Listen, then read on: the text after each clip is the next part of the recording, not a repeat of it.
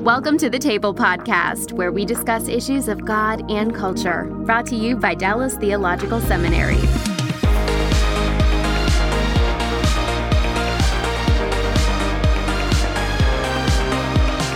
Welcome to the table. We discuss issues of God and culture. I'm Darrell Bock, Executive Director for Cultural Engagement at the Hendricks Center at Dallas Theological Seminary.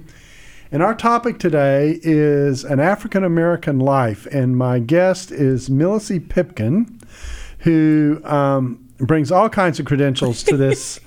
to this operation today. First of all, she's an intern at the Hendricks Center. She's Yay. wrapping up her internship at the Hendricks Center um, this semester and has been on campus how long?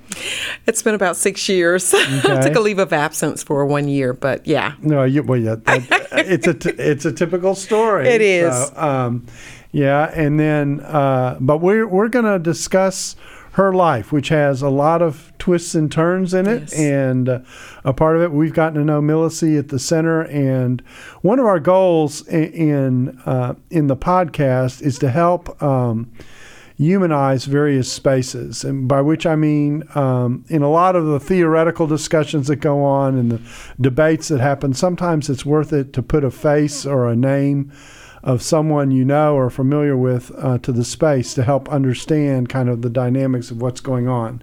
So that's kind of our intention here. Um, and and so I'm gonna I'm gonna start in the middle of your story, and then we're gonna go back. Okay. And let's talk about your professional life a little bit. Uh, tell us um, once you uh, once you emerged into the labor force, Mm-hmm. okay, which I understand. Sixteen. Did you have a job before you were sixteen at PBS? Or was that- I didn't. That was my very first it's your job. first job. Okay, Yes. so so you began working as a broadcaster, and th- there's an irony here that Milyce um, texted me on today when we were getting ready to film, and that is, I'm used to being on the other side of the microphone. I'm used to asking the questions, not answering them. That's right. So, so I promise to be merciful. Thank you. Okay, um, and uh, but let's talk about uh, you ended up at PBS. Now it strikes me as already unusual that you would choose a job uh, with the public broadcasting service. So how did that happen? It's so interesting because, um, Dr. Bock, I was a 16 year old kid Mm-hmm. who had just transferred in from North Carolina to Alabama schools in Mobile.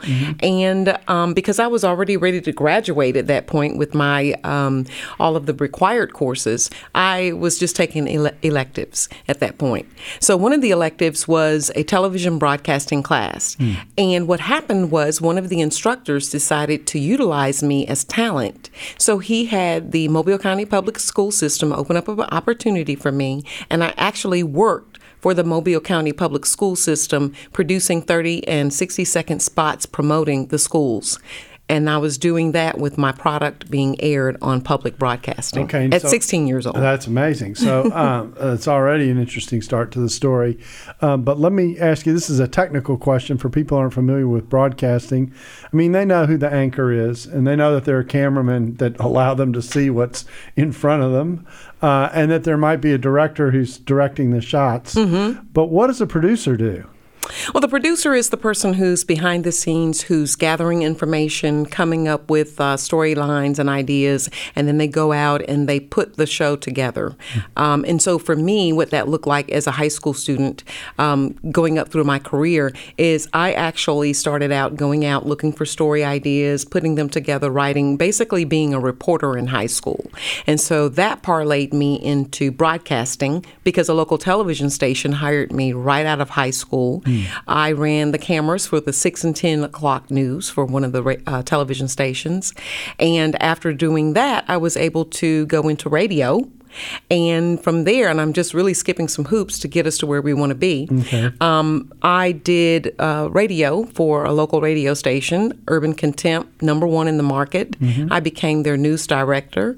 I um, began to produce my own talk show on the AM side, and it was called the Sunday Magazine. Okay. And then that parlayed me into a television program called the Sunday Magazine for the Fox station. So I've had a very unusual path in broadcasting that it's evident when you look back over my life, you see nothing but the footprints and the fingerprints of God. Interesting. So, um, how common is it for people to be moving, uh, for lack of a better description, across formats, across platforms? I mean, um, I'm familiar with people who start in radio and stay in radio, stay in television, start in television and stay in television.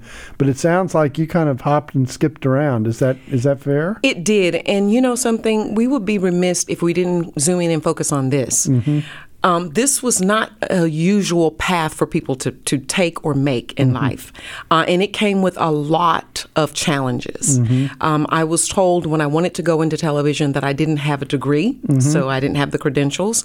Uh, when I, in fact, saw others who were able to do that. They just didn't look like me. They looked more like this. Mm-hmm. Um, so I set out to make education a very important part of my factor in going forward in broadcasting. I did get into radio, and even in that, there was a challenge because I was told working for the Urban Contempt that I couldn't have my name Milyce on air. Mm-hmm. And so that led to me having to come up with a name to be on air that white people could remember. Mm-hmm. So I was like, okay, Milyce, I'm going to go on the air and I'll be Milyce. No, you can't. That's hard. White people won't remember that, is what that program director told me. Mm-hmm. I said, well, what about CC? That's a nickname. He said, nope, there's already a CC at another station. You'll just confuse viewers and listeners. And I said, well, that's that just pretty much leaves me. I don't know another name to use. He said, just go up a letter in the alphabet, Dee I said, that's going to sound dingy. And when you're when you're a pretty person, you don't want to yeah. sound ding- come off dingy right, to people. Right. I, am not being facetious yeah, or, yeah, or boastful, but I'm just saying. um, so he said, Dee and I said, well, I don't like that. He said, Dee will be sharp, mm-hmm. and I said I'll do it if I can be Dee Dee Sharp. Mm-hmm. So Dee Dee Sharp became an air personality for radio. And then that person was able to make some moves by the grace of God to do television. So my point is, it's unusual to go from 16 years old doing PBS mm-hmm. to behind the scenes doing local television to behind the microphone doing radio at 18, 19 years old back to doing television at 2021. Those things are unusual paths for broadcasting. Anybody in it would tell you that would be very unusual. yeah, interesting. So so you had this for lack of a better description this other persona that was created for you um, really to assimilate you to um, the larger cultural context, et cetera, and uh, and that became part of part of part of who you were. Um, uh, behind this interview, by the way, just to let people know, is uh, Milyce has written a biography that we are working to try and get published. We'll see what happens, but uh, it's an interesting. I mean, it is her life story, and and the, her life story is interesting. This is why we're doing the podcast as well. And so, um, the premise of the book is uh, you are these two personalities um, and you were constantly going between who you were as the broadcast person, which was a pretty, I'll, I'll characterize it as pretty stable looking straightforward, you know, person who who anchors on television, and then there was the reality of what was going on in your life, which Behind was which was a completely different uh, mm-hmm. uh, story, um, almost a almost a schizophrenic kind of story. So yes. we'll get into the details, of course, as we move along. So you ended up, you ended up. Um, if I remember correctly, you had another job, not just not in broadcasting, that you also were doing. Were you doing that alongside the broadcast? Were you doing two jobs at once, or was this a separate job? Are we talking about Aware, the television yeah, show? Yeah. Yes. Um, eventually, I had an opportunity to meet. This is an interesting story. I had an opportunity to meet the reigning Miss America when Debbye uh, Turner took over for. Um, um, the other I forget her name now, uh-huh. but everybody knows the story. Uh-huh. And so when I went to go meet Debbye and to do an interview with her for the radio station, um, um, I met the producer who was getting ready to launch this television show called Aware hmm. in Pensacola, mm-hmm. which was about 60 miles down the road from Mobile. So I auditioned along with about 50, 60 other people and was chosen to do this show called mm-hmm. Aware with Dee Dee Sharp. Mm-hmm. And so through a series of events, I ended up pro- uh, producing, helping to produce, and actually serving as talent for that show for 30 years. We just wrapped that show up a few years ago, and it's in uh, what we call reruns. But yes, that's so. What was happening is in my television career, as I became a news anchor and a news reporter, I would fly back to Pensacola once a month and work on So the you were doing Mobile and Pensacola at the same time. at the beginning. At the- but as my as my television broadcasting career launched itself, and Mm-hmm. I would end up in markets like Charlotte, North Carolina, Columbia, South Carolina. Um, Charleston, South Carolina, even Montgomery, Alabama, I would fly in to Pensacola once a month. So it was like having a full time broadcasting job and a part time podca- uh, uh, full time broadcasting job and a full and a part time broadcasting job. I'm confusing myself. Well, you have two, you, you're two people in one body already. Which so one is talking? Exactly right. So, so um, I, I seem to remember, and I'm, I may remember this incorrectly, that you also worked for the is, police department or whatever. Am I right about that? Yes. So, how does I mean? You already sound busy. Okay. so, how does how does that flow into the mix? What would actually happen, as anyone in broadcasting, and you have mm-hmm. had some background in this, is if your contracts aren't renewed to stay at the television stations, then you need to do something else. Mm-hmm. And as a single parent by then with two children, I had gotten to the point where maybe they just needed some stability. Mm-hmm. So when the ABC station in Montgomery went bust and laid everybody off, I found myself in a situation where I was unemployed and had just bought a brand new home to stabilize my kids. By the grace of God, the um, governor at that time, Governor Don Siegelman, his office called and they said if there was anything they could do, they would help. And so I said, Well, I, I just need to look for a job opportunity. And so I got an opportunity to actually work for the chairman of the House Ways and Means Committee, John Knight, as his representative for public relations.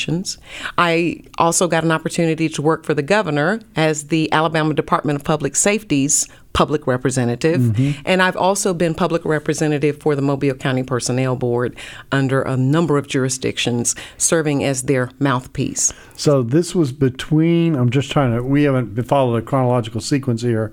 This was between the job that you had in Mobile at ABC, I take it, and the pickup at PBS. Am I right about that? What or- was what was happening was is as I started from the PBS station and was able to progress and then go to the radio station, become DD, began to get my own TV show, began to um, report and anchor for various television stations up and down the East Coast.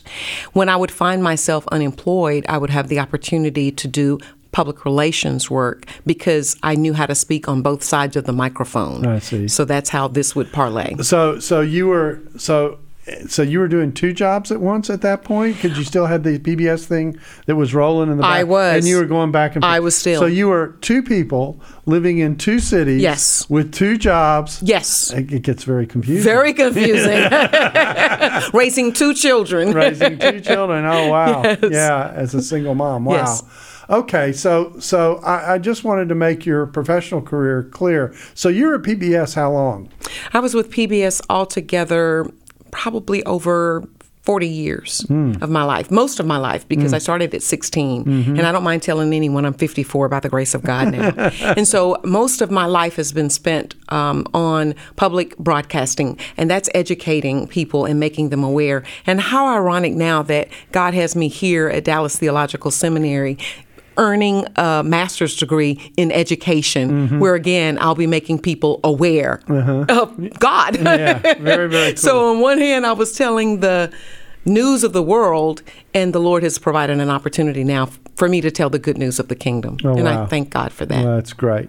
So There's been a lot of dysfunction in between. well, we're, we're, we're almost headed there. I'm, Yeah. I'm just trying to paint the Sure. paint the picture. So you've been when did you when did your time at PBS end? What year was that? um, I officially left my television show in 2020. Okay. I was replaced. Okay. They loved the show, Uh-huh. but it was time for them them, I guess, in some regards, to change the host. Okay. Um, in that time, I've had a really horrible car accident, and I know we'll get to that. Uh-huh. Yeah. But that may or may not have had something to do with it as well, in that I did suffer um, a brain injury, Uh-huh. TBI. Mm-hmm. Um, and so, by the same token, I have not been able to do what I used to be able to do well. And so, in some regards, it's sad to see the show go as far as Mm-hmm. Right. aware with Dee Sharp. Right. But I'm glad to see the show go on aware with whoever the new host is. I see. So it was actually relatively recently then that you Yes. did this. So, um, so uh, uh, this is a question I haven't asked you before. Um, so, when did you move to Dallas? I moved to Dallas about, this is uh, 2022 in this interview. I moved here in about four or five years ago, about five years ago with my husband. I met my husband in my apartment complex.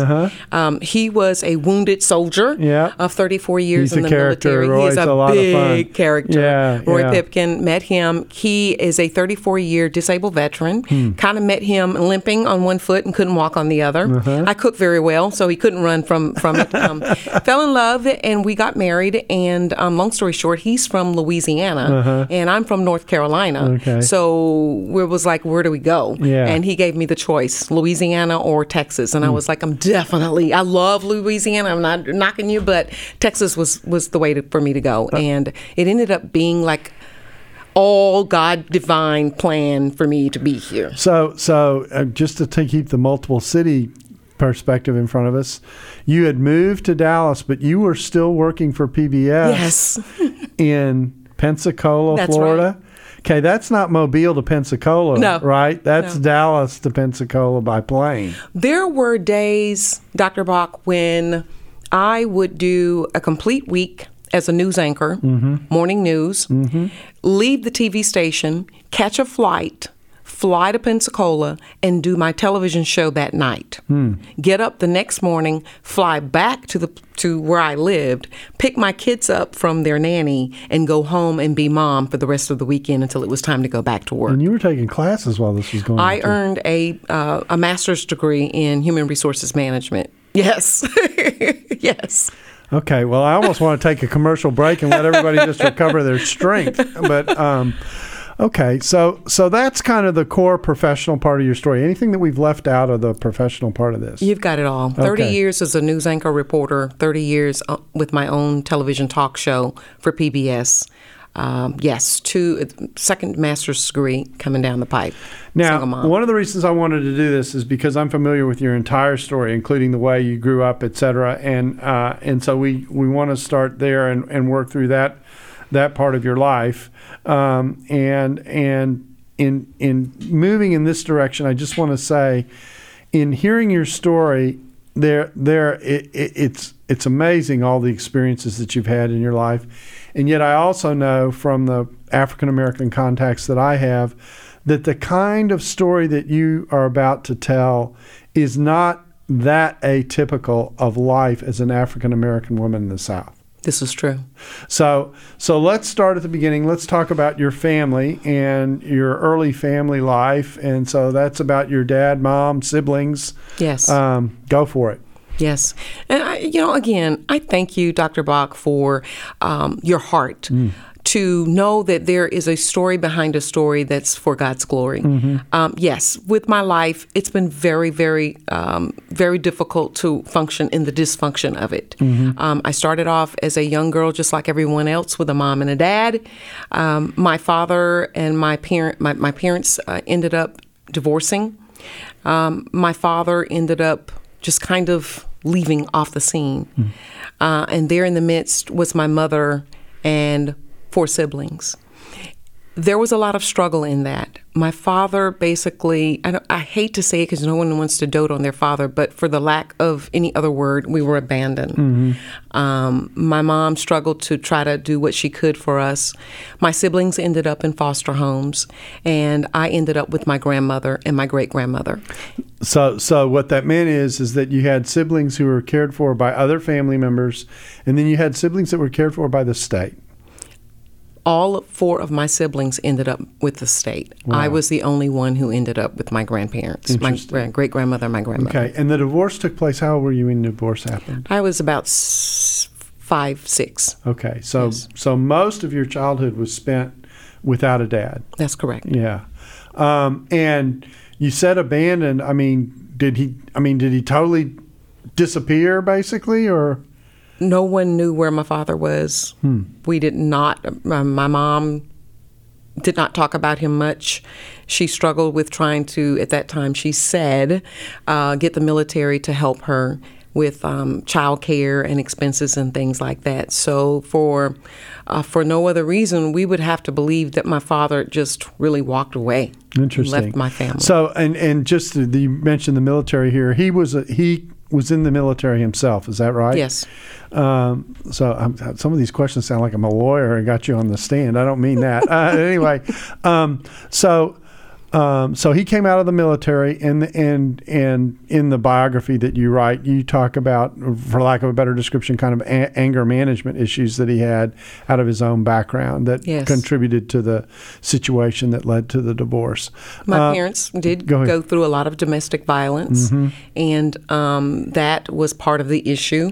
Um, and so at the end of the day, they ended up separating, and my father ended up going in another direction, which we didn't know where he was for years. Mm-hmm. That caused a split for my siblings and I. Um, my grandmothers, my great grandmother, and my grandmother maternally Mm-hmm. raised just me, as I knew my siblings were in foster care. Mm-hmm. I call these women in my book great grandma Moses and Grandma Ruby. Mm-hmm. That's not their names, right? I changed their names to protect them. Mm-hmm. Um, they're deceased, of course.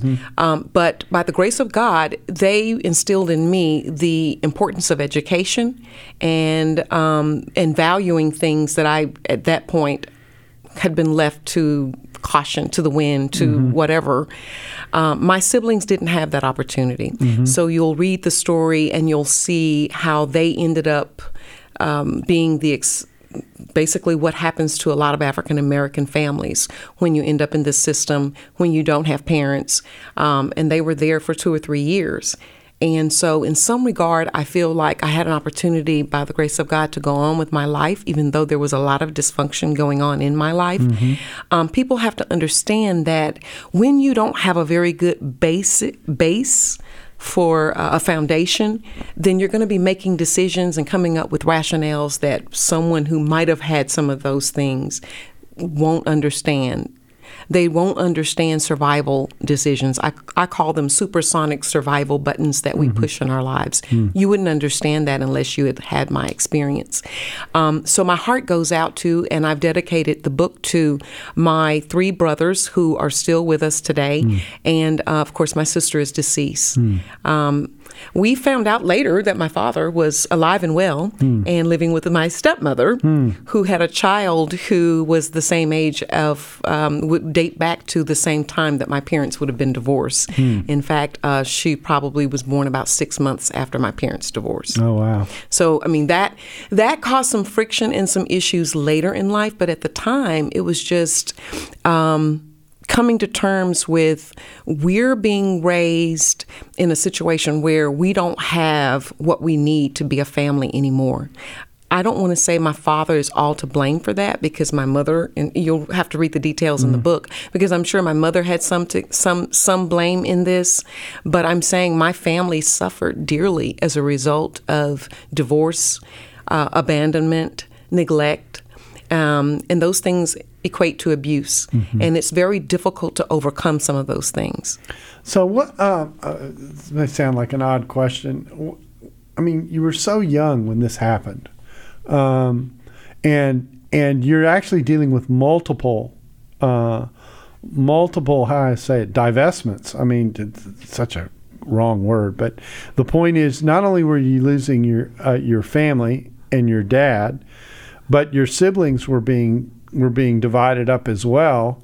Um, did you all, as you were growing up, ever get back together? I mean, what was that like, or or did you lose contact with siblings as well because of the way in which the the the parceling out of your of your family took place? We never got a chance to live as a family again as a result of that. Um, and you must understand, we were like typical children with a father in the military. Our father was our hero. Um, you know, he came home, we took off his boots. You know, we looked up to him. He was taller than life. Um, he was a paratrooper in the 82nd Airborne Division. My father was like, really the giant. And and when he was gone, when he left, it was like who who is that person now? And so we didn't have that. And my mother was this sickling woman. She struggled with um, kidney stones, um, kidney failure. She was a very sickly person and didn't have the wherewithal to raise five kids by herself. And so um, as my siblings ended up in the foster homes, four of them, an older sister who was about 16, and then we were like stepchildren coming down to me um, till about five and six. When they were in those spaces and places, they weren't being loved, you know, and they will tell their own story about some of the abuses that they suffered in those spaces and those places. And it's very difficult, even now, with some of the successes that I've experienced, to look back. And I'm still faced with the hurt of having to see how they live now. Um, and there's only so much you can do to help your family or to um, instill in them what may have worked for you because it may not work for them. And so I've had to deal with them looking at me and saying, Well, you were lucky. And um, and that hurts um, because I know I was blessed, um, but it came with a lot of work. My story is one of racism. My story is one of sexism. It's one of overcoming abandonment issues. It's one of over having to um, be a product of divorce and then being a person who's divorced. Um, it's one of having to suffer through being a single parent, being homeless um, as a young girl. Um, and, you know, even down to, I say it like this how can you tell a story about everybody else's woes and what they've done if you can't be honest with what you've done and the things that you've, you've, you've done that weren't right? And so that's where we land as a teenager. I've got this situation where my father has remarried. I have um, been able to reconnect with him, uh, myself, and one of my brothers. The other three siblings were out of foster home and living with my mother, but by then we had a chaotic situation. My sister was, um, for the lack of a better term, in the streets, as they used to call it. The streets were raising her, along with my eldest brother. He ended up in prison. Um, she ended up getting killed later. Um, and my little brother ended up kind of struggling, never did get a GED or graduate from high school. So you just had me and the middle brother. And he and I kind of stuck together. We ended up with my father and my stepmother, and that was a very difficult thing too because you look at this young woman who married my father, mm-hmm. 20 years younger than him, hmm. and yet she just inherited, mm-hmm. you know, teenagers. Mm-hmm. And so that was a She struggle. could have been a sister as opposed to She a could have been. stepmom. She really, in fact, she and my sister were like two years difference. oh wow. Yeah. And so it was very difficult to navigate that. Um, I remember her sticking up middle fingers um, um, behind my father's back and, and just doing other little things that were, were very childish um, and very hurtful to me as a young girl because I needed my father and I needed her, um, especially in the wake of having lost the two grandmothers who had raised me. So the story is one of constant loss and constant divisions and constant confusion. And, and, and like I said, you're just left to abandonment. Yeah, there's no set location in your life. Nothing like Yeah, that. yeah. And so I end up in this situation where, as I'm in high school and these people are seeing things in me and allowing me to work for PBS and do all these other things behind the scenes, I'm going home and it's like terror Mm-hmm. because I'm I'm the redheaded stepchild with uh, three other siblings, younger siblings. So it, it strikes me that, and listening to your story, I mean, I've read it and we've talked about it before, but it I'm, this is the kind of the first time we've sat down and talked through kind of the whole of it all at once. Um, it strikes me that your job, other than keeping you quite busy and off the streets, uh, is all. Is it? A, was it a refuge? it was a refuge. Okay. Yes. Um, I mean, that's how it strikes me. This this is this is a world that's stable that I and I I know what to expect from it. Yes. that kind of thing. But even in that, it was unstable. You know, Uh-huh. broadcasting is a very unstable uh, career So it choice. was, a, it was it was a it was it was relatively stable. Yes. Yeah, yeah. Well, you know, the thing about broadcasting for me personally is at least with that, I could utilize my talents Mm-hmm. in order to make a living. And then what happened is because even as a little girl pretending um, that I was an on air talent, and, and, you know, and then having those things begin to evolve as a young teenager Mm-hmm. and then into my adulthood, it just became something that I could earn a living being a broadcaster, being a news anchor, being a storyteller, which I do very well, and you'll read that in the book. you'll Mm-hmm. yeah, see that. and it isn't like uh, broadcasting is an easy easy space to to be employed in. I mean, it it is. My understanding, I, I started in Very radio, too. competitive. Very, it's competitive. Yes. It's um, it's challenging because you're constantly being asked to look at um, areas for which you may or may not have background. You've got to turn it around pretty quickly. I mean, you don't get a chance Time is money. and unless Deadlines. You, uh, yeah, deadlines, and you're constantly moving from one thing to the next. It isn't like you get to sit and ponder what it is you're going to do. I mean, you. I, I've been interviewed many times where I, someone does the interview and said, "Yeah, I've got to go back to the studio and, and wrap this up," and you know, there's just not much time. I mean, it's it, the time pressure is pretty intense. But when you look at all of those things, and you haven't even hit on some of the Yeah, others yeah. involved, when you look at all of those things, it's easy to get caught up when you go to work. Yeah. You don't have time to think about all that dysfunction It's going distracting. on at home. This job over here has got enough distractions going on. Yeah. You don't have time for it. So, yeah. So in that sense, it's a refuge, and even Yes. Mm-hmm. though it's a little bit unstable, it it did give you a routine to be working on that pulled you out of the Yes. trauma of your own of your own everyday life. Right, but it became its own personality. It be, Hmm. it took on its own life, Mm-hmm. if you will, and that life.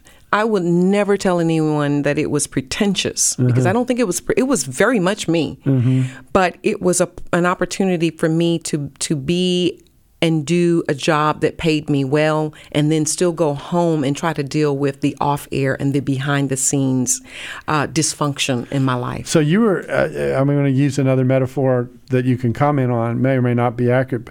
It's almost like flipping a switch. You had you Yes. had to, you know, I'm here. I'm in this mode now, and then I go home and I'm in that mode, and and you're constantly moving back and forth That's between right. the two. That's true. Yeah. and that includes um, divorces. Mm-hmm. Um, when you don't have a stable life as a child, uh, you may or may not make good decisions for yourself going forward. I mean, um, I, I, I didn't have the equipment to make those decisions. Mm-hmm. So I ended up in a very physically abusive marriage that nearly took my life. Hmm. And so I'm a, a survivor of domestic violence. Mm-hmm. I'm, I was able to get out of, out of that marriage, and I married again very quickly, about a year and a half before I could get divorced good. Mm-hmm. Um, uh, again, when you marry, you marry forever, right? Right. And here I found myself in a second marriage where it seemed as though that husband was still in love with his first wife. Hmm. So I went from physical abuse to a sort of psychological abuse. Hmm. And then I said, Lord, I'm done. Mm-hmm. I won't marry anymore until you show me who this man is. And that lasted about 18 years. Mm-hmm. Wow. And I'm reminded of the woman who was crooked, uh, crooked over in the Bible for 18 years. She was sick and ill, and the Lord healed her. And I think that's what happened kind of in my story of redemption with my husband now because Yeah. I wasn't married to those men. I'm married to this one. This is my husband. Well, God is a genius storyteller, and the evidence of this is threaded throughout Scripture. In Christianity Today's new show, Holy Curiosity, with me, Kat Armstrong, we explore storied connections threaded throughout Scripture from the Old Testament to the New. Our first mini-series, Connecting Dinah and the Woman at the Well, welcomes experts like doctors Tim Mackie and Diane Langberg to give us insight and context into the physical location and meaning of these two stories.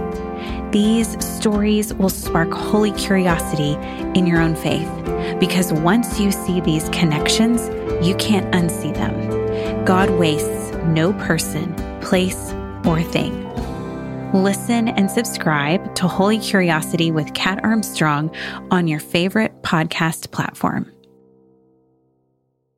Uh, you, uh, you know, the other thing that strikes me as you tell your story is uh, as you go through these various experiences, you're.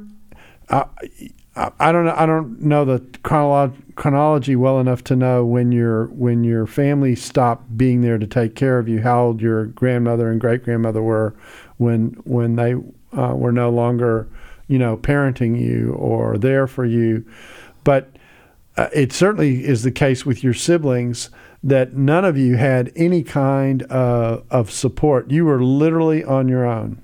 Literally, we were on our own. Mm-hmm. My mom tried, but um, my mom worked and she tried to go to school to be a realtor and she really didn't succeed at any of those things hmm. and so in her absence my siblings were kind of left to their own and you know you don't leave children alone mm-hmm. Mm-hmm. and so some uh, you know read the book and you'll mm-hmm. find that something happened there that caused them to go into the foster homes mm. and so anyway the long story short of it is is that they ended up and I ended up in a situation where dysfunction reigned, mm-hmm. um, and it reigned in my life for years until the Lord. Um, I, I call them heaven on earth exper- experiences, mm-hmm. supernatural encounters with the Lord, mm. who allowed me to turn my life around by the grace of, of God and um, and, and, as they say, put my feet on solid ground. Mm-hmm. And I'm here in seminary now. yeah.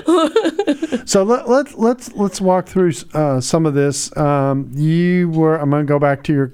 Well, I think we've got you up to your college years. We've done your professional life, and we've done your childhood.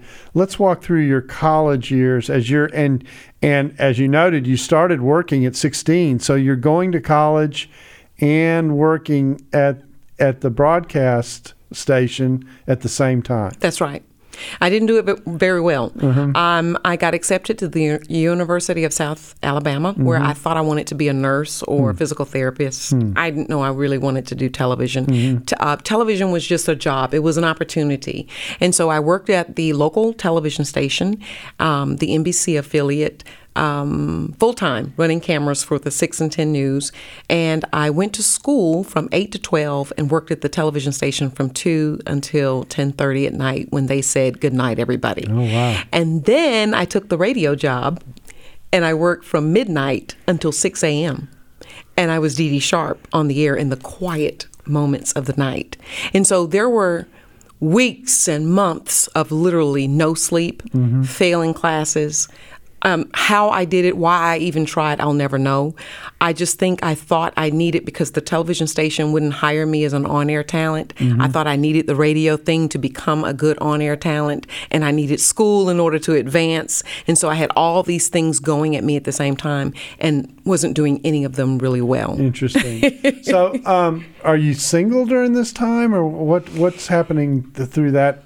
Through that element of your life? I was some through some of that. I was single, mm-hmm. um, and I met my um, first um, husband, mm-hmm. and um, he was in the Coast Guard, mm-hmm. and I was struggling. I had had a car accident with one of my vehicle with a car, and I didn't have insurance, mm. and so they were suing me, garnishing my wages, mm-hmm. and I had to take on a part time job. Mm. I know people said I don't believe one person could go through all of this, but I promise you, this is my life. Yeah. So I had to take another part time job working at Big B Drugs, mm. if you knew what that was, working at a, a, a pharmacy. Mm-hmm. And so I was working. Um, the job at the television station and I was working at um, the uh, job at the radio station. I quit school and began another job at Big B Drugs just to, to make ends meet. Mm-hmm. And I met this guy and um, he came up and he was like, hey, you know what? Um, I love you. If you marry me, I will put you through school with the military. And when you get through school, you can put me through school and then we'll get a divorce. Mm. And at the time, with the struggling of being um, homeless in my car at times, uh, before I got some of these jobs and opportunities, and before I could get some of the money and um, and make ends meet. And then when I would lose the money from being garnished and didn't have the money and was sleeping on the floor and mm-hmm. things like this, marrying someone who was in the military seemed like a pretty good idea mm-hmm. at the time. So I call it a pact. Mm-hmm. It was a mm-hmm. marital pact. Hmm. I didn't love him. Mm-hmm. I made it very clear. In fact, standing before the justice of the peace, I was crying, hmm. saying, I don't love him and I don't want to marry him. Um, but, you know, with when you don't have God in your life, you make decisions that are not godly. So it was a search for a kind of stability. It was. And so that marriage didn't last, as I mentioned, about four and a half years of physical abuse and divorce. And out of that was born a child, a, a little girl, um, who's now a grown woman and has her own kids. Um, and so that was in and of itself a struggle because I never been a parent before and I didn't know how to do do it by myself. Uh, married the second man in my life about a year and a half after I divorced the the first guy, and thought I was in love again. Um, and yeah, through a series of events, found out that he was, or it seemed that he was still in love with his first wife. Hmm. Through that, another child was born, my hmm. son. Hmm. And so I decided, you know what? I think I can raise these two kids by myself. And so for 18 years, I was just a single mother. I worked the two jobs aware in Pensacola, and I worked full time as a news anchor wherever that job led me by mm. contract. Mm. And that's why I mentioned some of those markets mm-hmm. Charlotte, Columbia, Charleston, um, Mobile, Montgomery, Alabama. And so that was how I made a living for them and how I made a living for myself. So the Pensacola thing was pretty consistent, but Yes. everything else was inconsistent. Very much so. interesting. Very interesting. And throughout all of this time of flying back and forth over some of the weekends and doing the Pensacola show called Aware with Dee Dee Sharp, and then going and being on the air as a news anchor as Dee Dee Sharp, and all of this stuff that was going on, no one would have known all of the other things were going on behind the scenes. Coming home when, you know, your husband's left and all of his belongings are gone. Mm-hmm. And he's leaving. He's he's abandoned you Yeah. like your dad did. Yeah. Um, and yet you've got to go on the air and hi, I'm Dee Dee Sharp. You don't know what just happened to me today. Mm-hmm. Yeah. Um, because uh, viewers don't want to know all that kind of stuff unless it's like gossip. Uh, they don't want to know. They want to see you show up, come on the air, do the news, do your job, tell me what's going on in the world around me, and you know move on. So two questions leap to mind. Uh, uh, we've kind of covered virtually everything now. Um, one is, um, does anyone that you're working with are they aware of any of this, or is is Dee Sharp? Is Dee Sharp the person who's at the station, and Millicent is the person who has this separate life? And, and then the second question I guess I have is is and this is for this is for people listening, particularly if you're pastors or in churches, and that is um, thinking through. Um, I, I often ask the this question on our campus, which is, do we pastorally prepare people who are ministering in churches to one be sensitive to and aware of the kind of situations that you're describing. And then two are churches in a position to be of help or does the person have to go through their life doing the best they can negotiating that space on their own? Uh, so i guess what i'm asking in a backhanded way is your christian story which my understanding is is that your your uh, initial impulses for christian faith came from within your family and uh, and then it moved into a direction where it kind of took hold. So uh, put that all together for me if you can. Easily. okay Easily. Number one, no. People at work were not aware of the double life. They saw Dee Dee Sharp show up. Mm-hmm. Um, some of them would learn that there was a person called Millicent, Uh-huh. and that was certainly who got the check at the end of the day was Millicent, because that's who cashed it. Mm-hmm. Yeah. Um, the church, as far as I'm concerned, I, I, I look at this and I say there were spaces in my life um, where the church was kind of an up and down thing. Mm-hmm. My parents, when I grew up, did not go to church mm-hmm. on a regular. We just prayed over our food. That mm-hmm. was about it.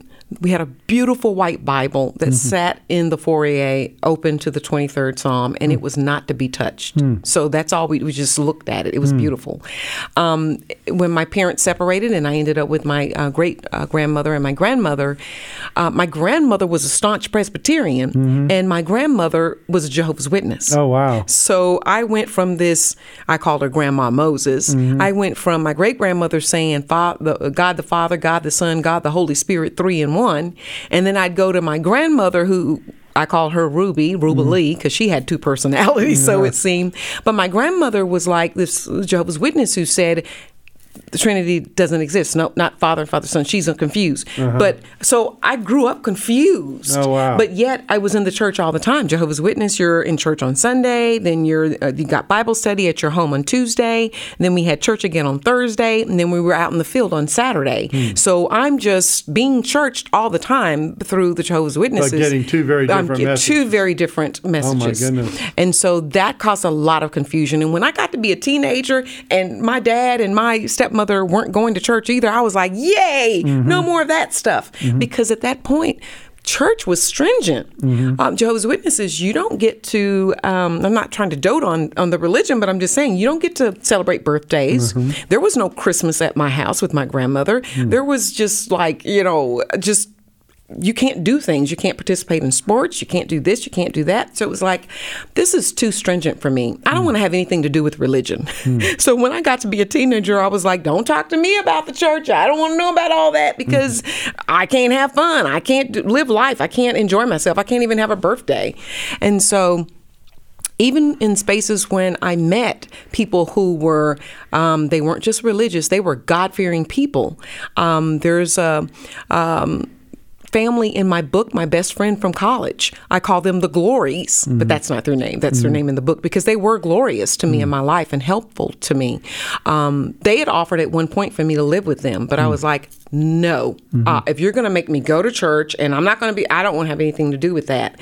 So, what in essence it did, Dr. Bock, it made me land in a space married to a man with a pact and this man was an atheist. Mm. He did not believe in God at all. So I went from all of that to marrying someone who doesn't believe at all. And then, you know, and then when I divorced him and I married the second guy, he was Catholic. And so my thing is, I really never ever had like that stable, um, Christ centered um, faith that I needed in my life to be the person that God planned for me to be as a woman of God. Yeah, I actually, I actually wonder um, how many churches, even well-intentioned churches, would be prepared to uh, understand and uh, understand the world that you're living in, and also understand uh, even how to begin to think about ministering and being of help. Uh, and and so, I think that's a challenge for the church. Well, you know, what I see right now in the church is I see there are a lot of women who are like me. Some of them are unchurched at this point for some of the same things I just told you. So I think what has to, I don't have the remedy for it, but certainly in this book, as I'm writing about Aware, a journalist's journey to find uh, divine purpose out of dysfunction, I'm looking at Aware too to look at how the church could have helped. It would have certainly helped me to know my identity. Mm-hmm. And identity in Christ is very important for a person. Mm-hmm. You need to know that you're created in God's image. Mm-hmm. And then you need to know that you're beautifully and wonderfully made. And you need to know that God has never left, He will never leave us. He's always there with us. These things became freeing for me. Reading Romans 6 through 8, it was freeing for me to learn that God loves me. He loves me so much. He gave me his he gave his son from for me. You know, these kinds of core uh, uh, Christian uh, just I just say just just things that people need to know to free them to be free of sin to be free of of um, the lives they may have lived to be able to live a life for god it's important for them to know these core values of being a christian. And i think some of those things were lost along the way. I didn't have an identity. Mm-hmm. I was Milyce i was Dee Dee. i was a daughter who was you know abandoned. I was i was all of the sin mm-hmm. but i wasn't I'd never been identified as a person who could be a saint, and I never saw myself as that. And so I was one of those persons who would put it off. Well, when I get right, I'll come to the Lord. Mm-hmm. you don't have to do that. So you can come the now. obvious question with all that is: so how did it ha- how did it happen that God uh, invaded your life? Um, Read the book. No, I'm just kidding. I will give you my heaven on earth experience that I have told people, and hopefully we have time. It's very quick. Um, I was in my eyes, a successful news anchor in Charleston. Um, I'm sorry, in Columbia, South Carolina. Um, was fast moving up the ladder to become maybe a major. I'd been in Charlotte, which was like a big market, but I wanted to be in the bigger markets, and I was on the fast track to do that. Um, went to work one day. Um, as work would have it, you never know what you're going to do in the course of a day as a news anchor. You get the assignment in the morning, You right? get an assignment in the morning and you don't know what you're going to do. You don't know whether you're going to be in a helicopter doing marijuana eradication or whether you're going to be somewhere uh, busting down a door to, you know, some uh, raid. Mm-hmm. I mean, you just don't know what you're going to be doing. And so um, that day, I just went to work. Beautiful November day, just thinking I was going to go cover a story. Um, ended up on a rural road with my photographer who was you've probably not thought about this reading the book, mm-hmm. but he was a seminary student who had dropped out of seminary. Hmm. And here I was. I'd never met this guy before. He was a new employee to the station. This mm-hmm. was our first time working together. And I was telling him how I had felt a call to go to seminary. Mm-hmm. So we're in the car having this conversation about seminary and God and why we're running and this kind of thing. When all of a sudden, another car out of the blue just came over, whipped into our lane, spooked my driver, and caused the car to flip. Hmm. The news van is flipping in the air. Some people say six times, some witnesses say eight. All I remember is seeing the windshield of the car onto the ground. The ground is through the windshield, and then flipping back up in the air. And in that time, I screamed, Jesus. Hmm. I was, Jesus, Jesus. I knew not to call on my father. I knew hmm. not to call on my mother. There was hmm. nothing they could do. They hadn't been able to do anything before. Right. But I called on the name of Jesus. And in doing that, some ideas started coming to me, and I'm going to be able to slow it down for you. But for me, it was very quick in that car as this car is just flipping and banging up against the concrete and going so this up happened while you're spinning around. In the spinning air. around in the air in this car accident. I said, Lord, is this how you're going to take my life? I don't even know the driver of this car. He's a stranger. And just as quick as that thought came to me, this thought came. That's your brother in Christ. Hmm. You know him. And so I, I began to bargain with the Lord. Well, I haven't even done everything I need to do for my kids. I'm a single mother. I haven't gotten their uh, insurance straight. And just as quick as that thought came, double indemnity. The kids are going to get paid twice over for your death. I went, oh my gosh. I said, well, Lord, thank you. Thank you for everything you've done. Thank you for all the places I've been. Thank you for all the people I've met. And thank you for all the things you allowed me So to do. So this is this is the proverbial your life is passing before your eyes. flashes. Just like people say, I saw the flashes. Wow, Nothing was wow. all going. Wow. But I knew enough to just be thankful, be mm-hmm. grateful, because at any moment it could be over. Right, right. A semi tractor trailer could hit us. Right. We're going from a two lane rural road into a major car accident where we're flipping up and down from one side over to the other side through the mm. median and everything. Wow. And in that time, as I'm just thanking God in this hallelujah, take me, Lord moment, I remember hearing a melodious angelic choir singing to me three words God's got it. Hmm. All of these different voices and all these different melodies and all of these different tones, and I just began to be encased, almost like it just encircled and encamped me. Hmm. And I just just got caught up in that moment. It was hmm. good. It was all good. Take me. And just then, I remember the car ending up on the side of the road, headed in the opposite direction, and the driver of the car saying, Dee Dee, Dee Dee, you got to get out, Dee Dee. When I came to, I saw smoke.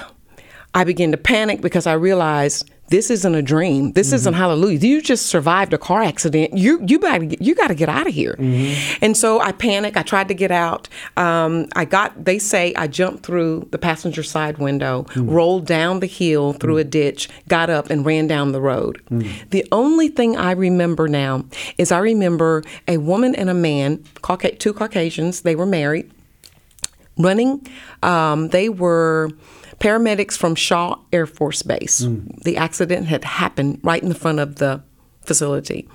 And they were running behind me, and I remember them coordinating how they were going to get me. Hmm.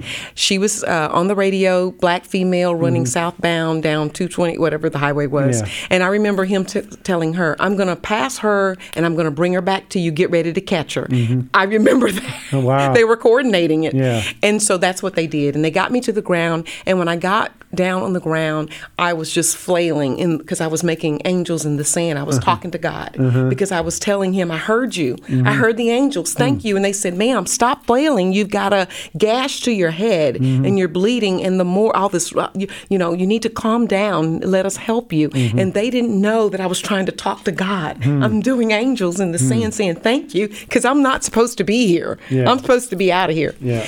So, long story short, I end up at the emergency room on the gurney bed and I'm looking up into the lights and I'm crying and I'm just saying, God, I can't believe I'm here. My head is just throbbing. I'm throbbing. And I'm saying, Did that just really happen? Were there angels really singing to me? Just then, this maid was walking up and down the hall. She walked into the room, and I thought, oh gosh, I survived a car accident for this crazy woman who'd been walking up and down the hall to come in here now and kill me. But she didn't. She stood over me and she was crying. Hmm. And she said, ma'am, she said, I don't know why you're here. I know I cleaned up this room 30 minutes ago and it's time for me to go home and get off this clock. She said, But the Holy Spirit told me to come in here and tell you something. I don't know what it means, but I got to be faithful to the Lord. And she's crying. Mm-hmm. And I'm like, What is she going to say? And she said, The Holy Spirit told me to tell you, God's got it. The same three words from this woman in the flesh I'd heard spiritually in that van from those angels singing those words to me, testifying that God's got it. Hmm. And so that is what put me on my path. I told the Lord that if He allowed me, I wasn't bargaining with Him. I just said, if you allow me to, I will do what you have for me to do. I'm in seminary. I'm hmm. learning the Lord. I'm doing what He allowed me to do. Hmm. And I'm telling my story for His glory. Mm-hmm. In my culture, and I can't speak for all black people, but we're often told to get over it, to be strong, um, to not tell the past. We're, we're told to forget it. Um, to do this is seen as kind of snitching or whatever, you know, in the culture, in my culture. But I'm saying this if someone's not willing to step up and say, hey, I had a really tough life, this is something indicative of a lot of black women. We have to overcome so many things, um, to be so many things to so many people that we can oftentimes end up splitting who we are hmm. when we don't know who we are. Hmm. And so that was what was happening to me. And that accident that day took away Dee Dee Sharp. Hmm. And it set the stage for Milyce to walk back in. Hmm. And that's what's been happening over the last few years of my life. That accident happened over 10 years ago. Hmm. And here I am, a living testimony of God's goodness and His grace. And I've had similar experiences, at least three in my life like that, hmm. that I have no doubt in my mind. God is, He exists, He is good, He is merciful, He is grace, and we are blessed as Christians to have a relationship with Him. And woe is the one who doesn't know that. So, our job, Dr. Bock, um, is to go out and help people in these spaces and places who don't know who God is because they don't know who they are. They don't have an identity. And I think the church could could do that by sometimes we tend to tell the the stories but when we've got really great spiritual leaders of a church, we'll find that their whole life has been a testimony of God. And so they may have challenges. I'm not saying they don't, because the Lord says we will have trials and tribulation, but either they're not telling the dirty stuff or or they don't have it to tell. So somebody's got to be willing to say, "Hey, I'm a testimony. Yeah. Um, I'm not an expert." But as Dr. Burns here at Dallas Theological Seminary told me years ago, Dr. Lanier Burns, love, love, love him. Mm-hmm. He said, Milyce, you don't have to be an expert, just be a witness. Mm-hmm. So I'm just a witness. The biblical narrative is full of dysfunctional stories. We know that. But that's God's story. Mm-hmm. And He tells us that through that, He is able to work through our lives and give us a testimony for Him. Exactly. So, well, Milyce, our time is is gone. In fact, it's more than gone, but that's fine. Uh, the, uh, thank you for the gift of sharing uh, what God has done in your life and uh, with everything that it, the, all the trauma, et cetera. Like I said, we we've called this. Uh, a life of an African American woman, because, as I've said, your your story, in elements of it, are, are unique, and certainly the intensity of it's pretty intense. But the kinds of things that you've been through are not atypical, and um, and I think it helps all of us to understand how uh, a significant portion of our community um, lives and what they go through, and to ask the question how can we, as people who are ministering to neighbors, who are called to love neighbors, who are called to care about neighbors, how can we best, uh, one, be aware of what's going on around us, and then two, think about what it takes to step into that space and and and uh, and try and, and care for people who, in some cases, have been left totally on their own. Uh, and so, thank you for taking the time to do Absolutely. Thank you for having me. I'm glad to do it. Mm-hmm. We thank you for being a part of the table. We hope you'll join us again soon. Thanks for listening to the Table Podcast. Dallas Theological Seminary. Teach truth, love well.